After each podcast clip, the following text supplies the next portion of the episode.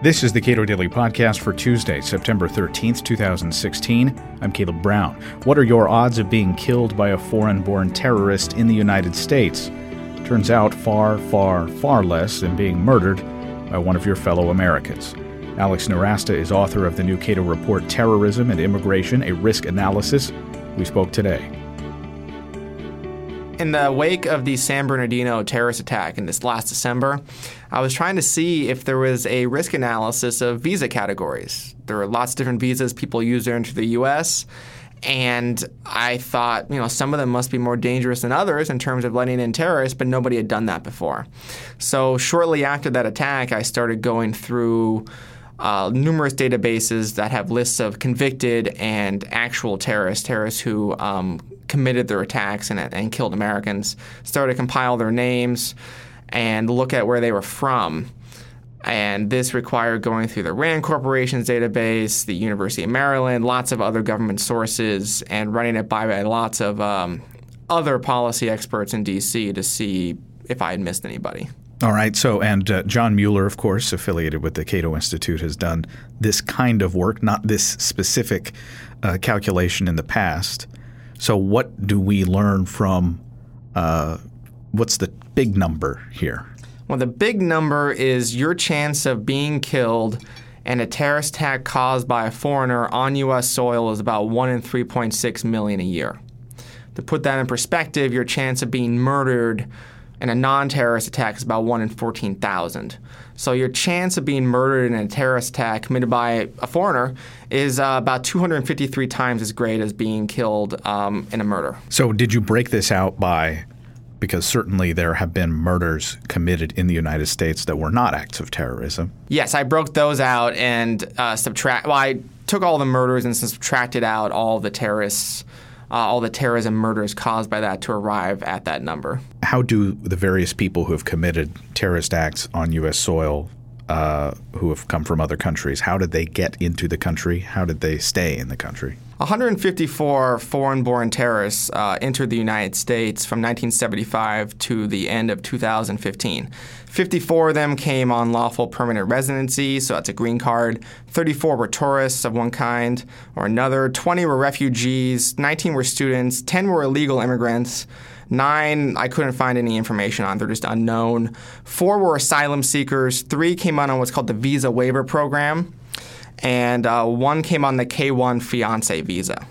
What's interesting though is when you break down the deadliness for each of those, it doesn't correspond at all. So lawful permanent residents were the number one source of terrorists to enter, but they only managed to kill eight Americans in terrorist attacks out of a total of 3,024 killed by foreign born terrorists during that time period.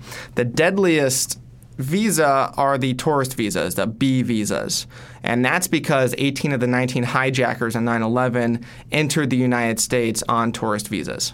And these are people who presumably aren't planning on staying or building a life in the United States. Uh, how hard are those visas to come by? So they're fairly easy to get uh, if you're a uh, coming from especially a country with a few terrorist attacks or a few na- small national security concerns. But for some groups of people, uh, it can be quite difficult. So if you come from a country that sends a lot of illegal immigrants to the U.S., it's difficult to get that tourist visa because they think you might overstay your visa, become an illegal immigrant that way. National security reasons, uh, it can be difficult to come from places like the Middle East, and you basically have to show that you have something to return to.